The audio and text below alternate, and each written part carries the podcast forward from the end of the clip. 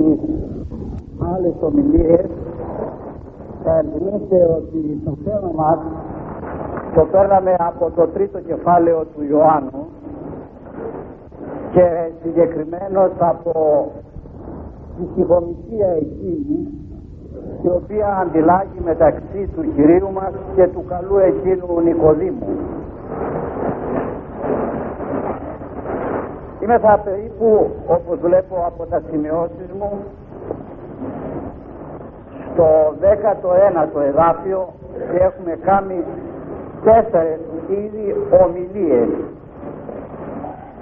χωρίς βέβαια να φιλοδοξούμε ότι θα τελειώσουμε απόψε το βράδυ αυτό το κεφάλαιο.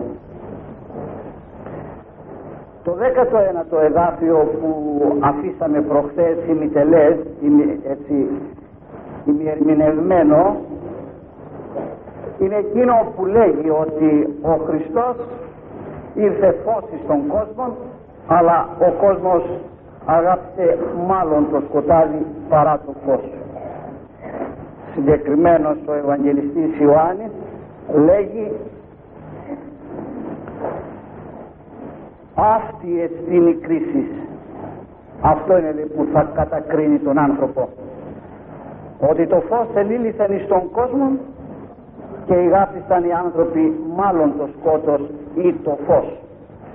Και γιατί τούτο? Είναι γαρ πονηρά αυτών τα έργα. Και πας όταν φαύλα πράτων, πράσων μισεί το φως και ούκ έρχεται προς το φως ή να μη ελεγχθεί τα έργα αυτού. Ο δε ποιόν την αλήθεια αν έρχεται προς το φως για να φανερωθεί αυτού τα έργα ότι εν Θεό εστίν εργασμένα. Και είπαμε ότι αν ο άνθρωπος ήθελε να λάβει υπόψη του τη διδασκαλία του Ιησού που είναι φως για τον άνθρωπο, δεν θα είχε ερωτηματικά και δεν θα επλανάτω και δεν θα εχάνετο. Εάν ο άνθρωπος χάσει τη ζωή του, δηλαδή την ψυχή του, αυτό οφείλεται σε αυτόν τον ίδιο, ο οποίος δεν θέλησε να μελετήσει, όχι με τον τρόπο του, αλλά με το Χριστό στο χέρι. Θα πάρει το νόμο του Χριστού στο χέρι και θα μελετήσει τη ζωή του και θα ελέγξει τη ζωή του και θα κανονίσει τη ζωή του.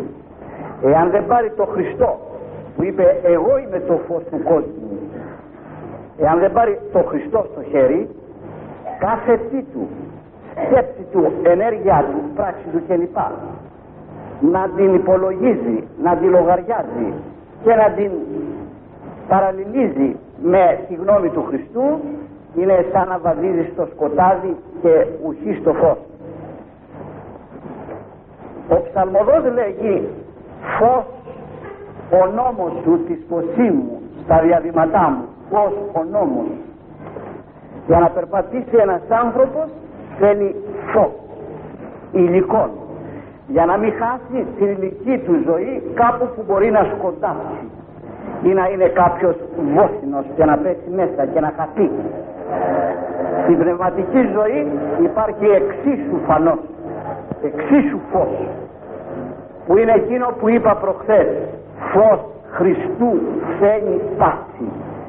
Είναι ο Χριστός, η διδασκαλία του, το Ευαγγελιό του, που φωτίζει κάθε άνθρωπον ερχόμενον εις τον κόσμο, αλλά θέλοντα άνθρωπο, διότι οι άνθρωποι ως επιτοπλίσαν δεν θέλουν, όπως είχα πει κι άλλοτε και επαναλαμβάνω και λέγει εδώ το Ευαγγέλιο, δεν θέλουν αυτό το φως. Τους αρέσει το σκοτάδι, τους αρέσει το κρυφό, δεν θέλουν με ανοιχτά χαρτιά να ζήσουν τη ζωή τους. Παρότι ο Παύλος λέγει στους Κορινθίους ότι η ζωή του ανθρώπου πρέπει να είναι επιστολή ανοιχτή, μια επιστολή τέτοια που να αντέχει στην κρίση, να αντέχει σε έλεγχο, να αντέχει σε φως, να μπορεί να διαβαστεί ακατακρίτως από τον καθένα. Και όπως ξέρετε, η ζωή η δικιά μας δεν είναι τέτοια και δεν μπορεί να αποκαλυφθεί η ζωή η δικιά μας στον καθένα, διότι θα κρυφθεί και θα κατακριθεί, διότι δεν είναι καθαρή, δεν είναι φωτισμένη και εργασμένη με το φως του Χριστού, αλλά η ζωή είναι ζωή νυκτός, σκότεινη. Εάν ο άνθρωπος ήθελε να διαβάσει τον νόμο του Θεού, δεν θα είχε ερωτηματικά. Αυτά που μας θέτει ερωτηματικά, γιατί το ένα και γιατί το άλλο, δεν χρειάζεται. Ο Χριστός με τη ζωή τους και με τη διδασκαλία τους, που έχουν εγγραφεί μέρος εξ αυτών στο Ευαγγέλιο και στα επιστολά, έχει αφήσει τόσο φως στον άνθρωπο, που εάν θελήσει να το χρησιμοποιήσει και να σωθεί. Ο Πέτρος γράφει στην καθολική του επιστολή ότι ο Χριστός υπογραμμώνει πολυμπάνων, έχει αφήσει, λέγει, ένα δρόμο, την αντισύχνεση αυτού περιπατήσομεν. Αν θελήσει ο άνθρωπος να συναντήσει μια μέρα το Χριστό, πρέπει να ακολουθήσει το δρόμο του Χριστού. Είναι δυνατόν ποτέ ο σκύλος να βρει το λαγό ή την αλεπού ή γενικά το θύραμα, εάν δεν ακολουθήσει το αχνάρι του? Δεν είναι δυνατόν. Αν ο λαγός έχει πάει προς τα εδώ και ο σκύλος βαδίζει προς τα εκεί, θα τον συναντήσει ποτέ? Δεν θα τον συναντήσει ποτέ. Αν λοιπόν ο Χριστός εβάδισε αυτόν τον δρόμο, τον μοχθηρόν δρόμο, των πονεμένων, των θλιμμένων δρόμων, των δακρύων, της προσευχής, της νηστείας, της εγκρατείας, του εκκλησιασμού, του ελέους, της αγάπης, της αμυσικακίας κλπ. Και άφησε δρόμο να τον συναντήσουμε μια μέρα, διότι έχει γίνει πρόδρομος υπερημών, έχει πάει στον ουρανό και μας περιμένει. Είναι δυνατόν εμείς όταν κάνουμε τα τελείως αντίθετα να τον συναντήσουμε μια ημέρα? Ασφαλώς στο τέρμα της οδού της δικής μας θα συναντήσουμε τον αντικείμενο, τον άλλο να μας περιμένει. Εάν θέλουμε να συναντήσουμε τον Χριστό, θα πάρουμε τον νόμο του στο χέρι, που είναι φως της ποσής μου, φως τα προσταγματά μου, και τότε μόνο θα μπορέσουμε να τον συναντήσουμε μία μέρα εκεί που έχει πάει να μας ετοιμάσει τόπον, όπως γράφει στο δέκατο τέταρτο κεφάλαιο του Ιωάννου. Ο άνθρωπος που παίρνει το Ευαγγέλιο στο χέρι, παίρνει το φως στο χέρι. Διαβάζοντάς το και εφαρμόζοντάς το, ακολουθεί το δρόμο το σωστό για να φτάσει στη Βασιλεία των Ουρανών. Ο Χριστός ήρθε και δεν έκρυψε τίποτα από τον άνθρωπο. Του είπε ή δεν του είπε να εκκλησιάζεται ο άνθρωπος? Του είπε.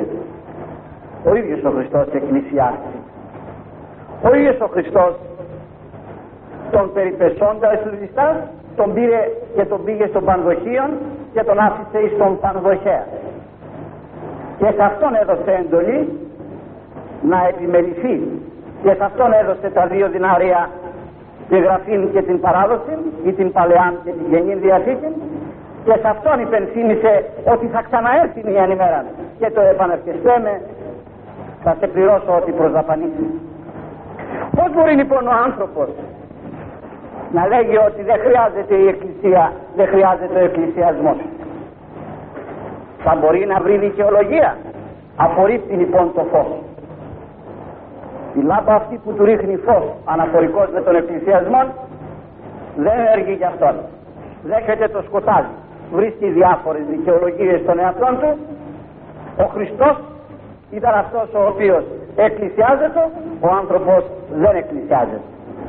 Ο Χριστός ήταν αυτός ο οποίος διανυκτεύε στην προσευχή, ο άνθρωπος δεν προσεύχεται. Πώς είναι δυνατόν? Δεν ήρθε φως, και όχι με λόγια φως, με πράξη φως, με έργα φως.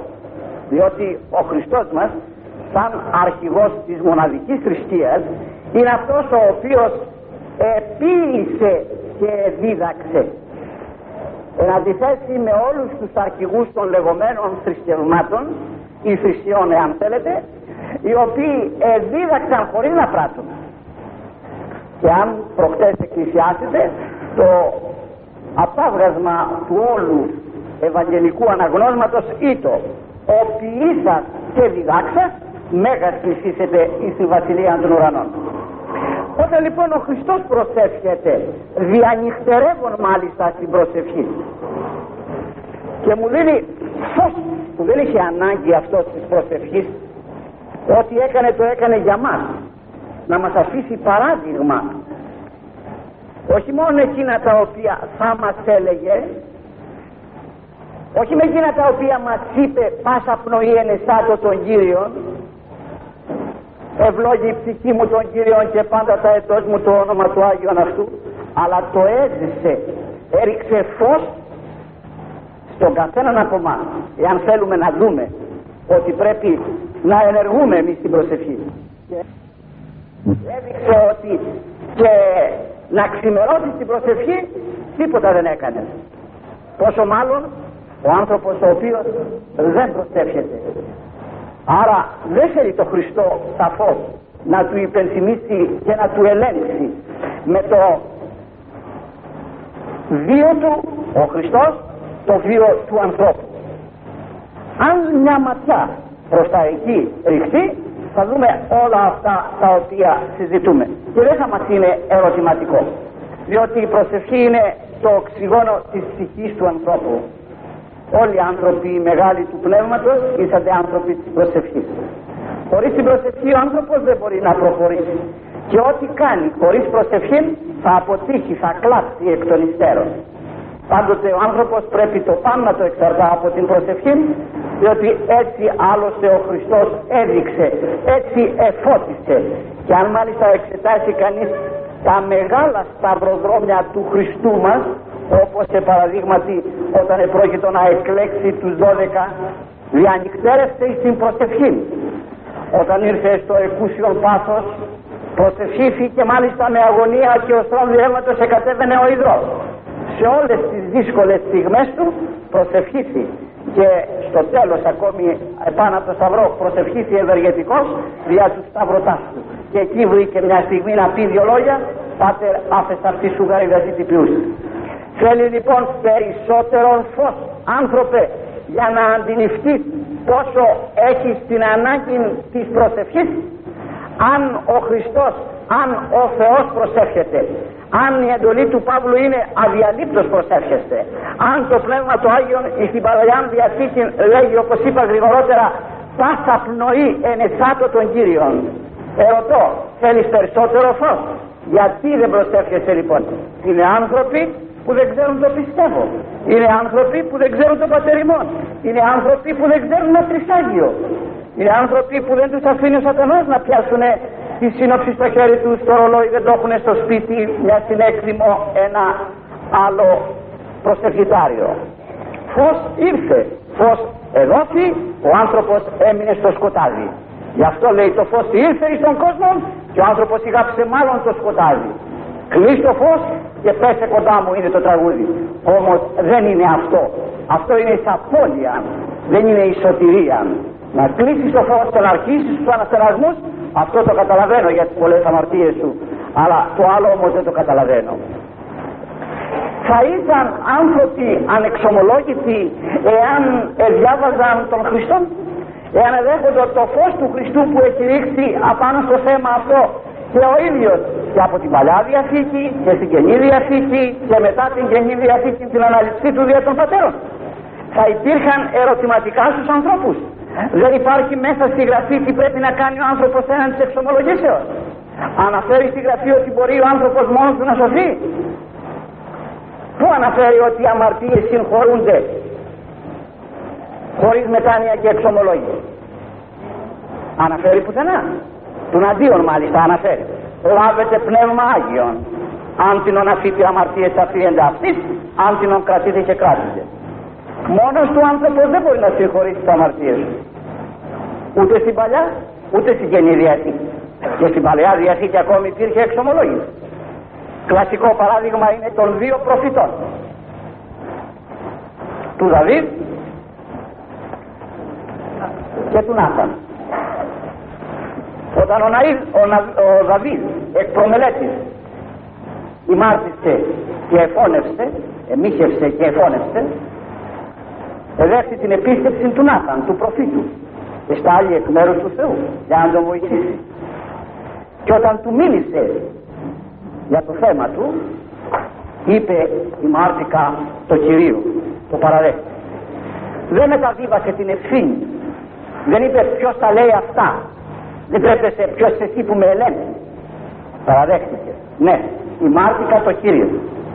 Και ο Νάθαν για λογαριασμό του Θεού του λέγει, και ο Θεός παρέβλεψε το αμάρτημά σου. Προφήτης εξομολογεί προφήτην, και προφήτης, και ο Θεός συγχωρεί δια προφήτου των προφήτην. Και έρχεται σήμερα αυτός που ζει στο σκοτάδι και δεν θέλει να πάρει το φως του κόσμου, δεν θέλει να πάρει το Χριστό στα χέρια του, να πάρει το Ευαγγέλιο στα χέρια του, να διαβάσει, να δει. Πώς έχει το θέμα αυτό της τακτοποίησης των αμαρτιών? Μπορεί ένας άνθρωπος που ημάρτησε να καθαρίσει τις αμαρτίες του? Μπορεί ένας άνθρωπος που ημάρτησε να αρχίσει να κάνει καλά έργα, να εξαλείψει τις αμαρτίες του, ή κανέναν άλλον τρόπον? Μπορεί. Δεν υπάρχει άλλος τρόπος και δεν μπορεί ο άνθρωπος. Ένας είναι ο τρόπος. Οι αμαρτίες χαρίζονται,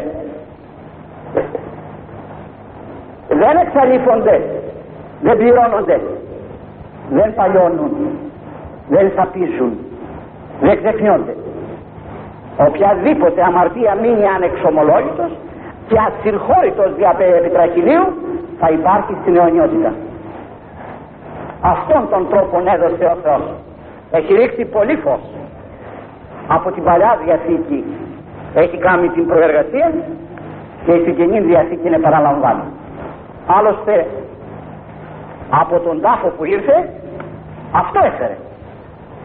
Μόλις ανέστη και έστη στο μέσον, αυτό τους είπε: λάβετε πνευμάγιον, αν την οναθείτε αμαρτίες αφιέτε αυτή, αν την οκρατείτε και κράτητε. Αυτό είπε και στον Πέτρο: πάρε τα κλειδιά του, λέει, της βασιλείας των ουρανών. Να ανοίγεις και να κλείνεις, είναι του δεσμήν και λίγης. Και όσα αν δέσεις επί της δίδε δεμένα, και όσα αν λύσεις δεδεμένα. Πώς λοιπόν ο άνθρωπος μπορεί να λέει δεν χρειάζεται η εξομολόγηση, και εγώ τα είπα στην εικόνα, και εγώ τα είπα και τα έπασα με ένα λιθάρι, και εγώ τα είπα και τα πήρα τα σαράντα κύματα, και εγώ άλλαξα ζωή και δεν χρειάζεται εξομολόγηση, και εγώ τα λέγω απευθείας στο Θεό που είναι πανταχού παρόν. Δεν έχει φως, δεν ήλθε φως, δεν έδωσε άπλετο φως εκ μέρους του Χριστού. Ο άνθρωπος όμως ηγάπησε το σκότος, μάλλον ο εγωισμός του δεν τον αφήνει, και ο συνεταίρος του Σατανάς δεν του επιτρέπει να ενεργήσει το σωστό επάνω στο θέμα αυτό. Γι' αυτό μένει ο άνθρωπος ανεξομολόγητος. Και όπως λέγαμε όταν μιλούσαμε μια σειρά περί μετανοίας, αυτό συμβαίνει σε πολλούς. Να είναι μετανοημένοι και όχι εξομολογημένοι, όπως και πολλοί εξομολογημένοι και ουδέποτε μετανοημένοι. Είναι λίγοι οι μετανοημένοι και εξομολογημένοι. Σατανάς έχει χωρίσει το μυστήριο. Το μυστήριο δεν είναι μετάνοια μόνον, αλλά και εξομολόγηση. Δεν μετενόησε μόνον ο άσωτος Υιός, αλλά και το εξομολογήθη.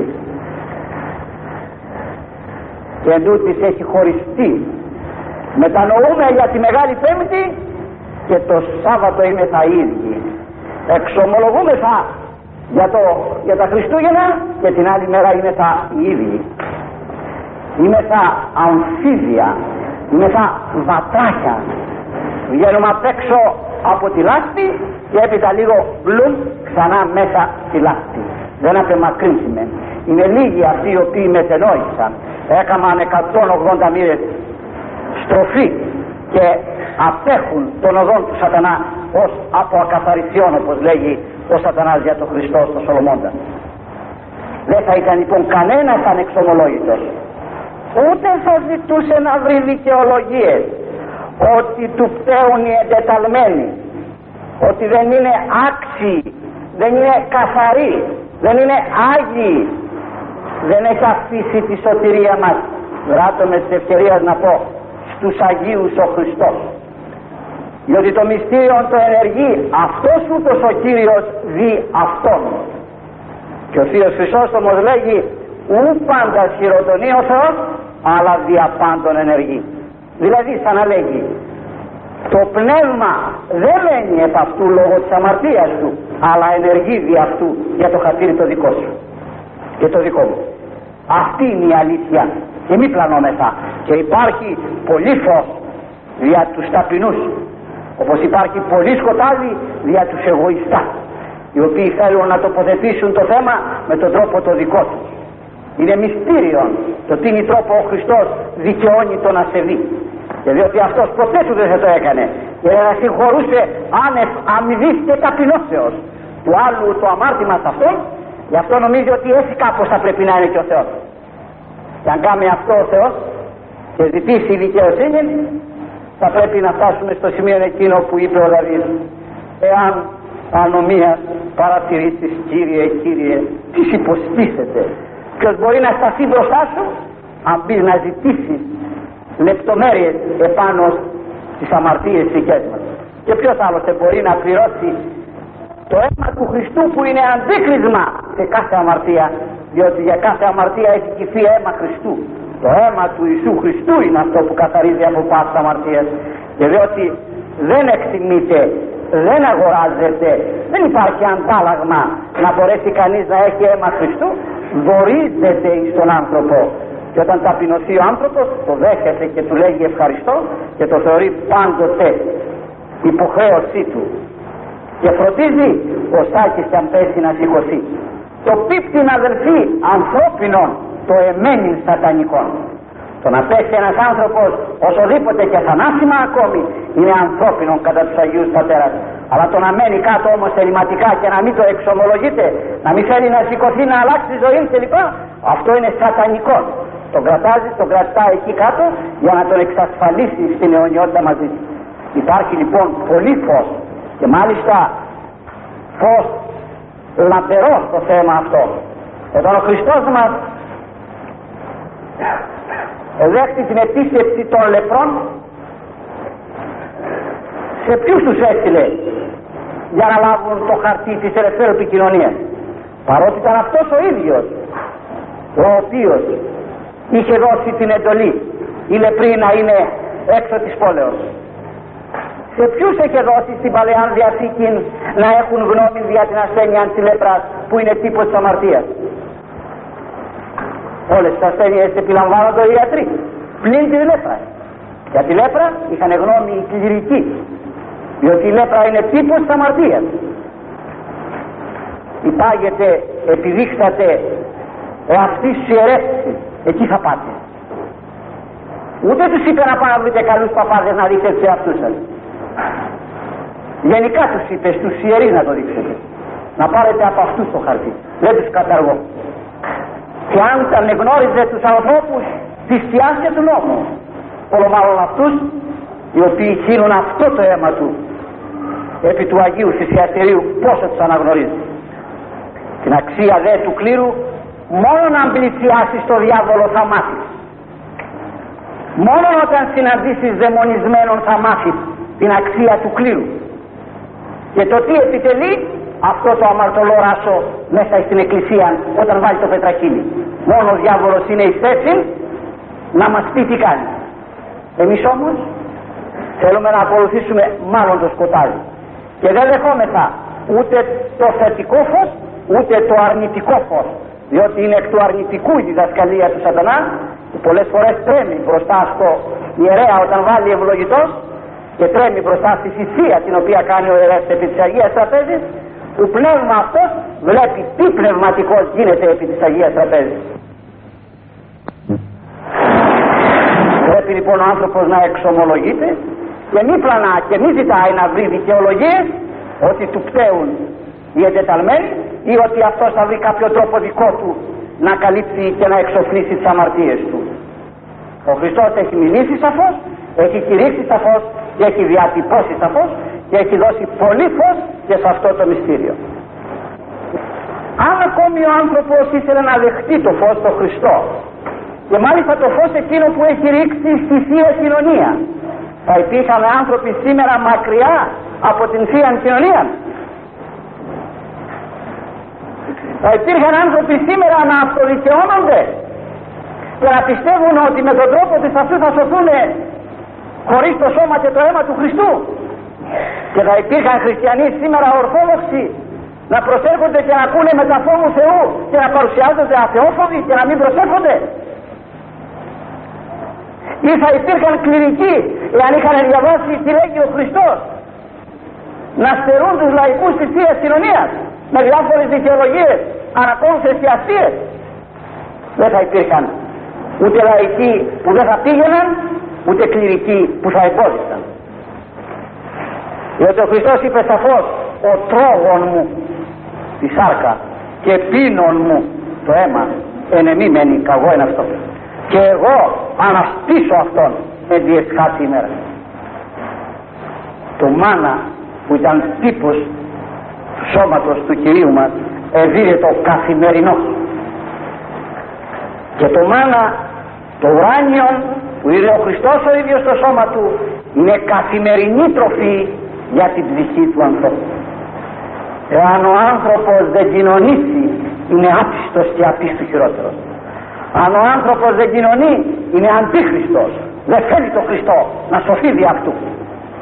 Πλανάται, πλάνει νυχτρά. Δεν θέλει το φως αυτό. Είναι αλήθεια ότι έχουμε μερικές δικαιολογίες, αλλά ήρθε καιρός, αν θέλουμε, να τις αποβάλουμε αυτές τις δικαιολογίες. Είμαστε στραβοφτιασμένοι. Είμαστε ακατήχητοι στα θέματα της πίστεως μας. Εζήσαμε τετρακόσια χρόνια υπό τον δουλεία. Και πάλι αυτά που υπάρχουν σήμερα και αυτά που γίνονται γύρω από την ορθοδοξία μας είναι πολλά εν σχέση με εκείνα που δεν θα έπρεπε να γίνουν εξαιτίας του διωγμού που είχε. Αλλά σήμερα υπάρχει πολύ φως. Τα βιβλία είναι πολλά σήμερα τα πατερικά.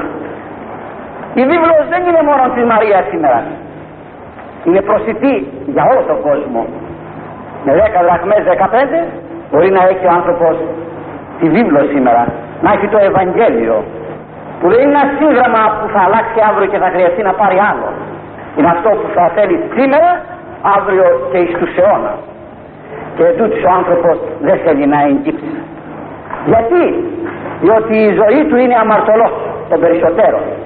Διότι οι περισσότεροι δεν εκκλησιάζονται, δεν προσεύχονται, δεν κοινωνούν, γιατί ζουνε τη ζωή τους σκότου, της αμαρτίας, της αρκός, της διαφθοράς, της μόχους, του σατανά. Και αυτό. Αυτή είναι άλλωστε και η αιτία που δεν φτάνουν στον εξομολόγο. Όσο ζούσαν μακριά από την αμαρτία, και στον εξομολόγο επήγαιναν και κοινωνούσαν και προσήφχοντο και εκκλησιάζοντο. Από τη στιγμή όμως που μπήκανε στην αμαρτία, αρέωσαν, άρχισαν και εργάζονται τα έργα του σκότου και δεν θέλουν να ακούν, να μην τους υπενθυμίζουν, να μην ελέγχεται η συνείδησή τους. Δεν θέλουν να έρθουν στο φως, λέει, να μην ελεγχθούν τα έργα τους, διότι είναι κατά το σκότος εργασμένα και ουχή κατά το φως. Αγαπητοί μου, με δικαιοσύνη δική μας δεν πρόκειται να πάμε στον ουρανό. Με το έλεος του Χριστού θα πάμε στον ουρανό. Εξέργων και δικαιοσύνη, δίκαιος εις κατά των Άγιων Μάρκων των ασκητήν. Εκ μετανοίας, εξομολογήσεως και θείας κοινωνίας, δίκαιοι πολλοί. Δεν κοινωνούμε γιατί είναι τα άξιοι, κοινωνούμε για να γίνουμε άξιοι. Δεν κοινωνούμε ως άγιοι, κοινωνούμε ως αμαρτωλοί. Θεία κοινωνία αυτόν τον σκοπό έχει. Υπάρχει πολύ φως και γραφικό στην Παλιά Διαθήκη και στην Καινή Διαθήκη και πατερικό, ώστε όποιος άνθρωπος θελήσει να πυκνώσει την θεία του κοινωνία. Θα το φάω, θα το φάω διακόσιες είκοσι δύο ημέρες το χρόνο. Για λογάρια σε εβδομήντα Τετάρτες και πόσες Παρασκευές, πενήντα δύο Τετάρτες και πενήντα δύο Παρασκευές. Για λογάρια σε σαράντα εννέα ημέρες της Μεγάλης Τεσσαρακοστής που είναι χωρίς λάδι. Για λογάρια σε το σαράντα ημέρο, για λογάρια σε δεκαπέντε Αύγουστο των Αγίων Αποστόλων, την αποτομή του Τιμίου Προδρόμου, την παραμονή των φώτων του Τιμίου Σταυρού, θα βγάλει διακόσιες είκοσι δύο ημέρες. Πόσες παραπάνω λοιπόν θα νηστέψω για να κοινωνήσω? Και τι δουλειά έχει η Θεία Κοινωνία με την νηστεία? Μετά το διπνήσε λαβών το ποτήριον. Είπε πήρε και εξ αυτού πάντες. Μετά το διπνήσε. Πού είναι λοιπόν? Αν δεν πιστεύω στις Τετάρτες, αν δεν θρησκεύω, αν δεν πιστεύω την Παρασκευή, δεν είμαι άξιος ούτε τη Μεγάλη Πέμπτη να κοινωνήσω. Θα μου το αποκρίσετε τότε. Εάν όμως αγωνίζομαι, αν όμως κάνω αυτό που πρέπει, δεν θα μου το αποκλείσει. Δεν έχεις δικαίωμα να μου το αποκλείσει. Ο άνθρωπος λοιπόν που δεν κοινωνεί συχνά έχει βαθύ σκοτάδι στο θέμα αυτό. Ή αυτός που δεν προσέχεται, ή αυτός ο οποίος τον κολλεί. Βαθύ σκοτάδι έχει. Κρύβει το Χριστό. Λειτουργία χωρίς μια κοινωνία δεν εννοείται. Δεν έχει σκοπό κανέναν. Όλος ο σκοπός της λειτουργίας συγκεντρώνεται στο μεταφόβου. Αν στο μεταφόβου δεν προσέλθουν οι άνθρωποι, εις μάτινη η θυσία δεν είχε κανένα λόγο. Υπάρχει λοιπόν πολύ φως και διαβάστε, υπάρχουν βιβλία που αναφέρουν τα θέματα αυτά και απαγορεύεται στον άνθρωπο που γνωρίζει τόσα πράγματα σήμερα να μην γνωρίζει τα βασικά. Να μην γνωρίζει ότι πρέπει να εκκλησιάζεται, να μην γνωρίζει ότι πρέπει να προσεύχεται, να μην γνωρίζει ότι πρέπει να εξομολογείται, να μην γνωρίζει ότι πρέπει να κοινωνεί. Άρα εις το σκοτάδι, δεν είναι εις το φως. Και το φως ελύγει εις τον κόσμο και ο άνθρωπος θέλησε να μείνει στο σκοτάδι παρά στο φως.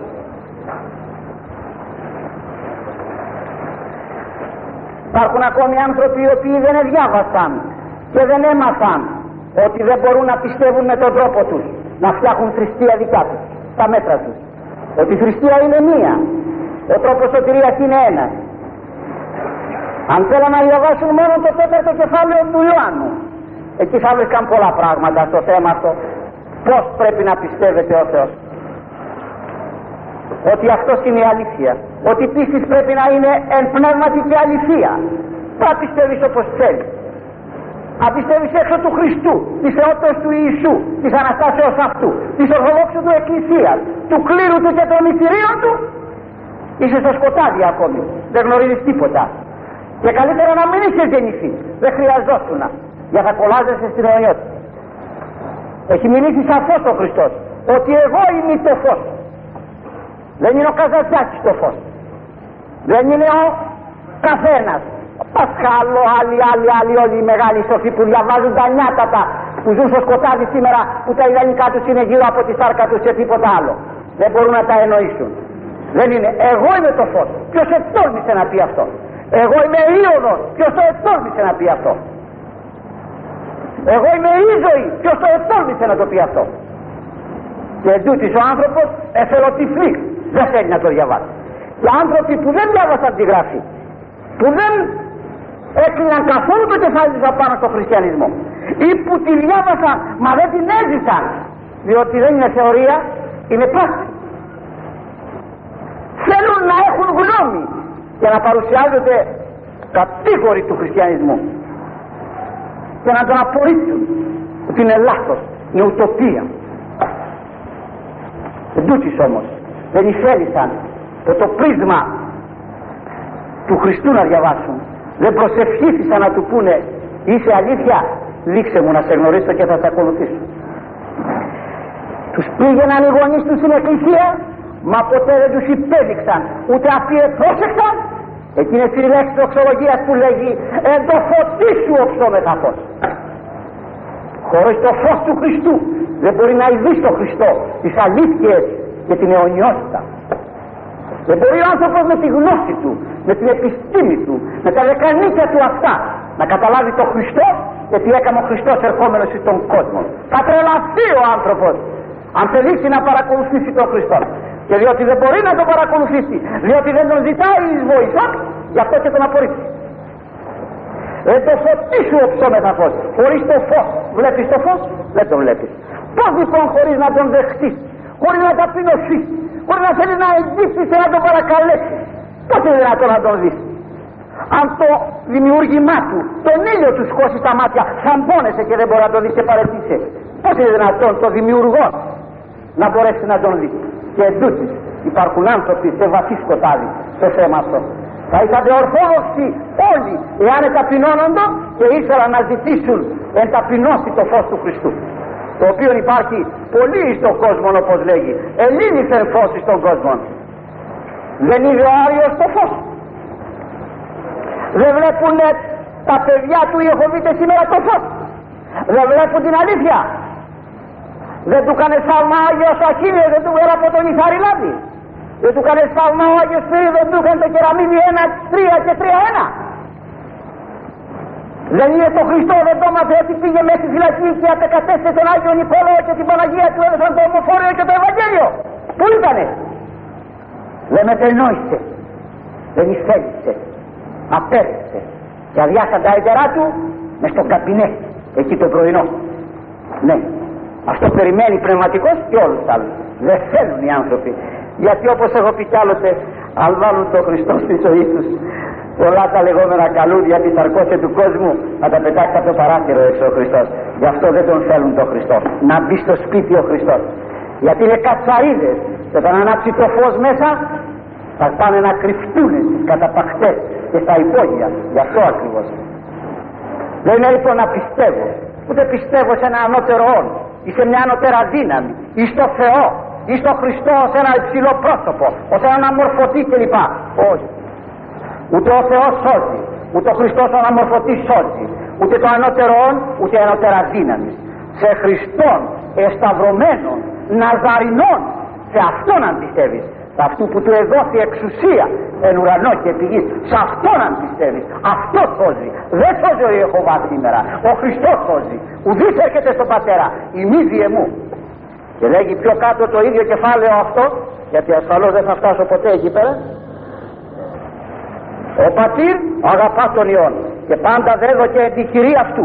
Ο πιστεύων εις τον Υιόν, όχι στον Πατέρα, έχει ζωή αιώνιον. Ο δε απειθών το Υιό, ου κόψετε ζωή, αλλά η οργή του Θεού μένει απάνω του. Δεν το διάβασα ποτέ ή έχω δείτε αυτό. Πώς εξακολουθούν και εμένουν στην πλάνη του, δεν λυπούνται την ψυχή του. Το αίμα του Χριστού δεν το υπολογίζουν. Την αγάπη του Ιεχωβά που έστειλε τον Υιόν δεν τη λογαριάζουν. Την ψυχή τους δεν την αγαπούν. Πού είναι η λογική? Θέλει γυαλιά, θέλει επιστήμη, θέλει γνώση. Τι θέλει? Ταπείνωση θέλει. Και δεν υπάρχει ταπείνωση. Γι' αυτό ο άνθρωπον ερετικός με τα μίαν και δευτέραν με θυσίαν παρετού. Εξέστρεψε γάτος και ούτως. Έχει τον ίδιο το διάβολο μέσα του και ο διάβολος δεν μετανοεί. Αν ευχηθείς του σατανά παράδεισο, θα τσιτσιρίσεις. Θα φρίξετε αν ακούσετε το σατανά τσιτσιρίζοντας όταν του ευχηθείτε καλό παράδεισο. Δεν τον θέλει. Δεν θέλει να ακούει για παράδεισο. Δεν θέλει να ακούει για σωτηρία. Είναι η πηγή του κακού. Έτσι και αυτοί απορρίπτουν θεληματικά την αλήθεια. Ο άνθρωπος θα έλεγε ποτέ του, και μάλιστα μεταξύ των Ορθοδόξων ακόμη ορισμένοι θα έλεγαν ότι εδώ είναι η κόλαση και εδώ είναι ο παράδεισος. Θα έλεγαν ποιος πήγε από εκεί να μας πει.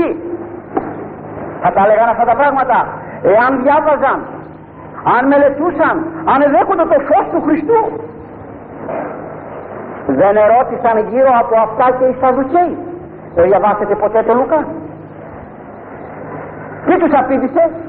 Πλανάστε λέει, μη δότε στο γραφά. Τα έχω πει λέει αυτά, τα έχω μιμήσει, τα έχω γράψει. Τι ζητούν οι άνθρωποι? Θαύματα, νεκραναστά. Και τι λέει ο Θεός? Έχουσι, Μωσέα και προφήτας. Ακουσάτε σαν αυτόν. Όχι Πάτερ Αβραάμ λέει, αν κάποιος πάει από εδώ τότε θα πιστέψει αδέρφια μου. Αν Μωσέος και των προφητών ουκ ακούσωσι, ουδέαν της αναστηπιστήσονται. Δεν θέλουν οι άνθρωποι. Άμα καθίσει ο άνθρωπος και διαβάσει θα ειδεί ότι ο Χριστός έχει φωτίσει και την υπόθεση πέρα του τάφου. Ο πιστεύων εις εμέ, καν αποθάνει, ζήσετε.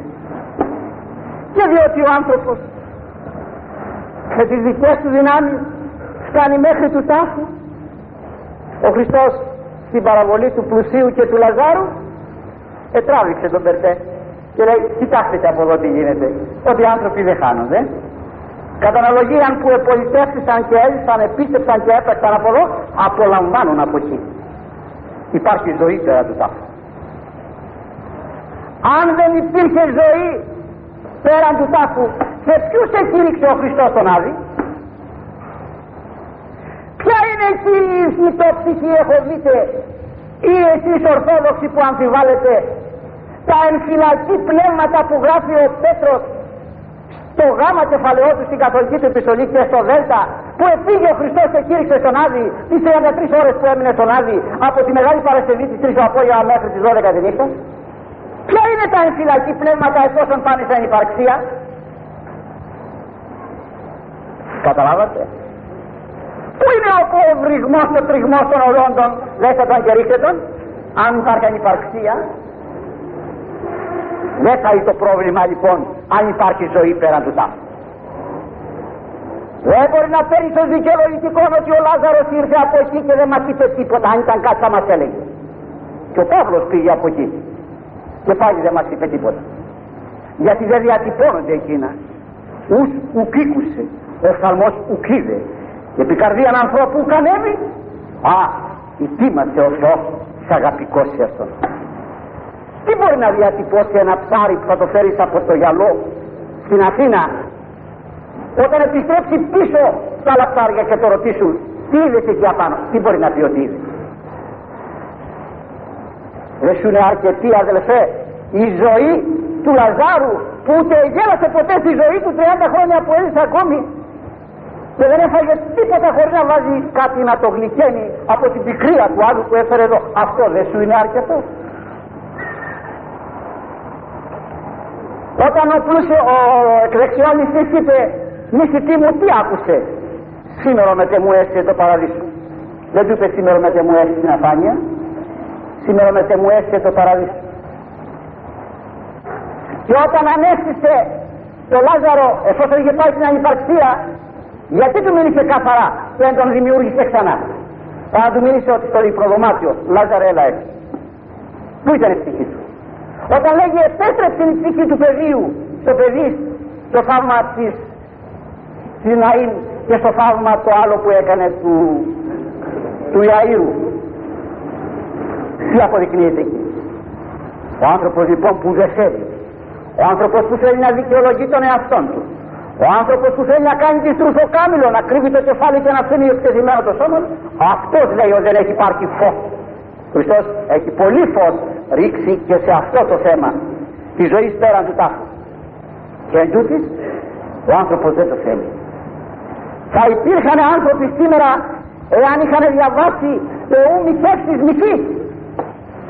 Θα υπήρχαν άνθρωποι έξω οι πόρνοι, οι μοιχοί, οι αρσενοκήτε, οι, οι, οι, οι μαλακοί, οι μέθηση κλπ. Αν είχαν διαβάσει απλώς το έκτο κεφάλαιο της πρώτης προς Κορινθίους, θα υπήρχαν αυτές οι αμαρτίες. Δεν θέλουν να το διαβάσουν και να το αφήσουν. Μάλιστα οι νεαροί μας και οι νεαρές μας λέγουν ότι ο Χριστός είπε ου μοιχεύσεις. Δεν είπε ου πορνεύσεις. Δυνάμεθα να πορνεύουμε, να μην μοιχεύουμε. Τότε ο Χριστός. Μα ο Χριστός δεν είπε ου μοιχεύσεις. Το είπε ο Θεός στην Παλιά Διαθήκη δια του Μωσέου του ου μοιχεύσεις. Αλλά και στην Παλιά Διαθήκη υπάρχει περιπορνία. Γιατί υπάρχει νόμος και υπάρχει και δευτερονόμιο. Για διάβασα δευτερονόμιο. Τι λέει για την πορνεία? Στο νόμο λέει ου φωνεύσεις. Στο δευτερονόμιο λέει να φωνεύσεις. Και ο προφήτης Ηλίας σφάζει τετρακόσια πενήντα με το χέρι του. Για την εντολή του Θεού, όποιος οδηγεί ανθρώπους σε ξένους θεούς, να φέρει το κεφάλι του. Και εκεί υπάρχει περιπορνεία. Αλλά το Ευαγγέλιο δεν λέει ότι πορνεύει, πορνεύει στο ίδιο του το σώμα και την ενάωση του πράγματος του Αγίου. Δεν έχει διαβάσει ποτέ. Θα υπήρχε λοιπόν αυτό το παχύ σκοτάδι και αυτή η δικαιολογία πάνω στα θανάσιμα αυτά αμαρτήματα της μοιχείας, της πορνείας, της αρσενοκηπίας και όλα αυτά τα πράγματα. Θα είχαμε τα εγκλήματα αυτά τα οποία είδαμε στον Πειραιά και διαβάσαμε προχτές στην παιδί στην αυτήν. Αν υπήρχε το φως του Χριστού των άνθρωπων αυτών, θα ήταν ποτέ αυτή η κατάσταση του ανθρώπου αυτού? Να το λέμε εμείς κτήνος? Είναι κτήνος? Τα κτήνη κάνουν αυτή τη δουλειά? Δεν την κάνουν τα κτήνη αυτή τη δουλειά. Όταν βρίζεις τον άνθρωπο και τον λες κτήνος, βρίζεις το κτήνος. Ο άνθρωπος γίνεται υπάνθρωπος. Το κτήνος ουδέποτε κατεβαίνει της αποστολής του.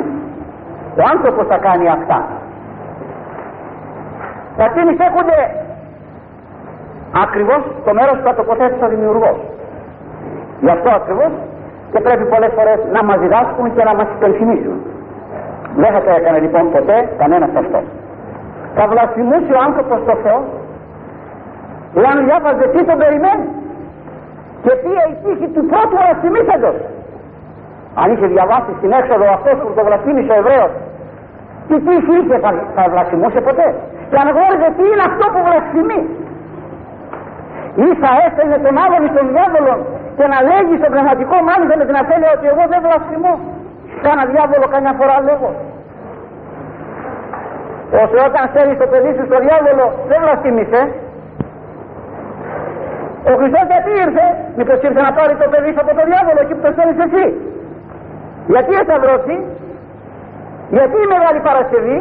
Γιατί ο Γολγοθάς? Γιατί θα στέλνεις στο διάβολο να πάνε όλα αυτά, ε? Με μονοκοντιλιά ο άνθρωπος που στέλνει άνθρωπο στο διάβολο βλασφημεί όλους τους Αγίους και όλα τα πρόσωπα τα Άγια και τα μυστήρια συνήθει. Και όταν στέλνεις στον διάβολο δεν βλασφημείς στην ουσία το διάβολο. Του εύχεται να μεγαλώσει η βασιλεία του κατά ένα πρόσωπο. Τους στέλνω και το παιδί μου, τους στέλνω και την πεθερά μου, τους στέλνω και τον πατέρα μου, τους στέλνω και τη γειτονά μου. Ναι, στον Αζωραίο δεν έφυγε κανένα. Στο διάβολο στέλνει. Αν λοιπόν υπήρχε φως πάνω στα θέματα αυτά, θα ήταν δυνατόν ποτέ? Δεν θα ήταν δυνατόν ποτέ. Αν είχε διαβάσει ποτέ την Παλαιά Διαθήκη η γυναίκα ότι τον Ολοφέρνη τον παρέφερε διότι εφάνει η φτέρνα της, ερωτώ, θα γυρίζαν οι γυναίκες σήμερα έτσι? Οι γονείς θα εδέχονται αυτό το πράγμα στα κορίτσια τους, οι κύριοι στις γυναίκες τους, και θα συνόδευαν οι αδελφοί, τα αδελφά και οι φίλοι, τις φιλενάδες και ούτω καθεξής κατά αυτήν την έννοια έξω? Αλλή μονόματο η μέρα κρίσεως το ότι έχει να παρουσιαστεί μπροστά μας εξαιτίας αυτού του σκανδαλισμού. Αλλή μονόματο.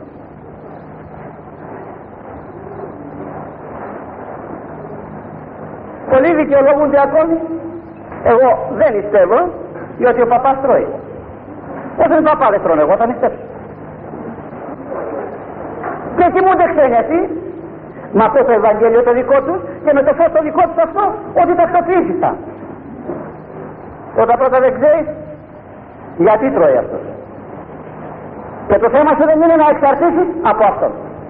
Έχει μιλήσει σαφώς ο Χριστός, έχει διαφωτίσει το χωρίο. Δεν λέει αλεγουσί μην τυρίν, τηρείτε και ποιείτε.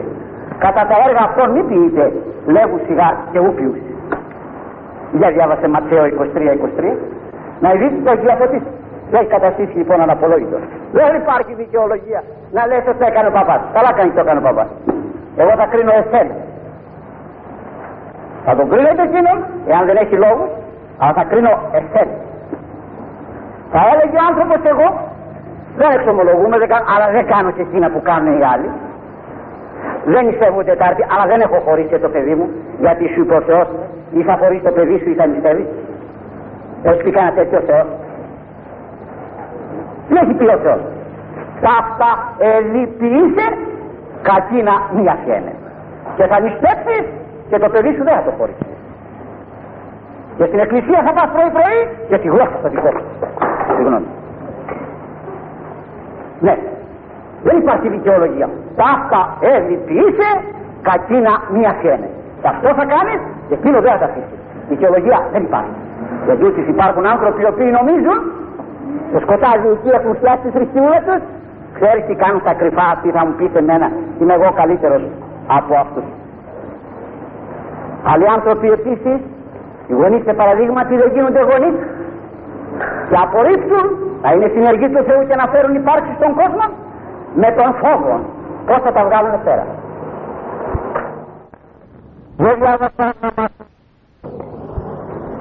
Έτρεσε σαράντα χρόνια τους Εβραίους στην Αίγυπτο. Δεν διάβασα να μάθουν την Ιτρόπο σαράντα χρόνια εσκέπαζε την ημέρα τους Εβραίους στην Αίγυπτο να μην τους καίει ο ίδιος. Δεν, εμάδας, δεν διάβασαν για να μάθουν την Ιτρόπο σαράντα χρόνια εφώτιζε τη νύχτα χωρίς ηλεκτρικά και φανάρια τους Εβραίους. Δηλαδή διάβασα να μάθουν τα ό,τι είναι γραμμένο και φωτισμένο εμένους. Κινητό από σαράντα χρόνια δεν ετρύπησαν τα παπούτσια των Εβραίων, δεν ετρύπησαν τα ρούχα των Εβραίων. Και ταυτόχρονα δεν διάβασα να μάθουν ότι από εξακόσιες χιλιάδες ανθρώπους δύο μόνος ο Ιησούς του να δει και ο Χάλεπης ήρθαν μέσα. Αυτή τη δικαιοσύνη του Θεού δεν την πρόσεξαν. Αν δεν θέλεις να τον δεις λοιπόν τον παντοδύναμο Θεό από την καλή του πλευρά, κοίταξε τώρα από εκεί. Αν δεν θέλεις να διαβάζεις αυτά, να διαβάζεις το κατακλυσμό, να μάθουν και οι παραπτήσεις αστέρια γυναίκες που δέχονται τους δεδίλους άντρες των και τους περιμένει. Αν θέλουν να διαβάσουν το κατακλυσμό, να ειδούν ότι άφησε μόνο οκτώ ανθρώπους και τους κατέφτεψε όλους. Δεν είναι σανάκι ο Θεός, εσαγγέλους και αρχαγγέλους. Είναι διαφωτισμένα τα πάντα. Υπάρχει πολύ φως για όλους τους ανθρώπους. Για τους μορφωμένους και το γραμμά τους. Αρκεί να θελήσει ο άνθρωπος. Γι' αυτό με, παρή, με πολύ πόνο λέει. Το φως ήρθε στον κόσμο και ο άνθρωπος ηγάψε το σκοτάδι μάλλον παρά το φως. Δεν ξέρω αγαπητοί μου τι αφήκηση ήταν τα λόγια αυτά τα απόψινά μέσα. Δεν ξέρω τι λείπει ακόμη να λεχθεί. Πάντως ένα λέγω. Ότι αν θέλουμε ο Χριστός είναι έτοιμος να μας σώσει. Αν κάπου πέφτουμε να σηκωθούμε. Μετάνοια, εξομολόγηση, θεία κοινωνία. Και προσοχή στο υπόλοιπο της ζωής μας, διότι τα πάντα είναι μαύρα όπως τα βλέπετε. Ε, καπνοί από όλες τις γωνιές. Από όλες τις γωνιές καπνοί. Δεν ξέρουμε αν ξημερώνουμε. Λοιπόν, προσοχή, μετάνοια, επιστροφή και παραδοχή του νόμου του Θεού. Φως της προσήμου ο νόμος του Κύριε. Τι λέγει ο Θεός, όχι τι λέει ο κόσμος. Τι λέγει ο Θεός, όχι τι λέει η τάξη. Τι λέγει ο Θεός, όχι τι λέει ο κόσμος. Η μόδα και ούτω καθεξής. Και να είμαι βέβαιοι ότι θα επιτύχουμε. Πράγμα το οποίο εύχομαι εις αλλήλους και εις πάντα. Αμήν.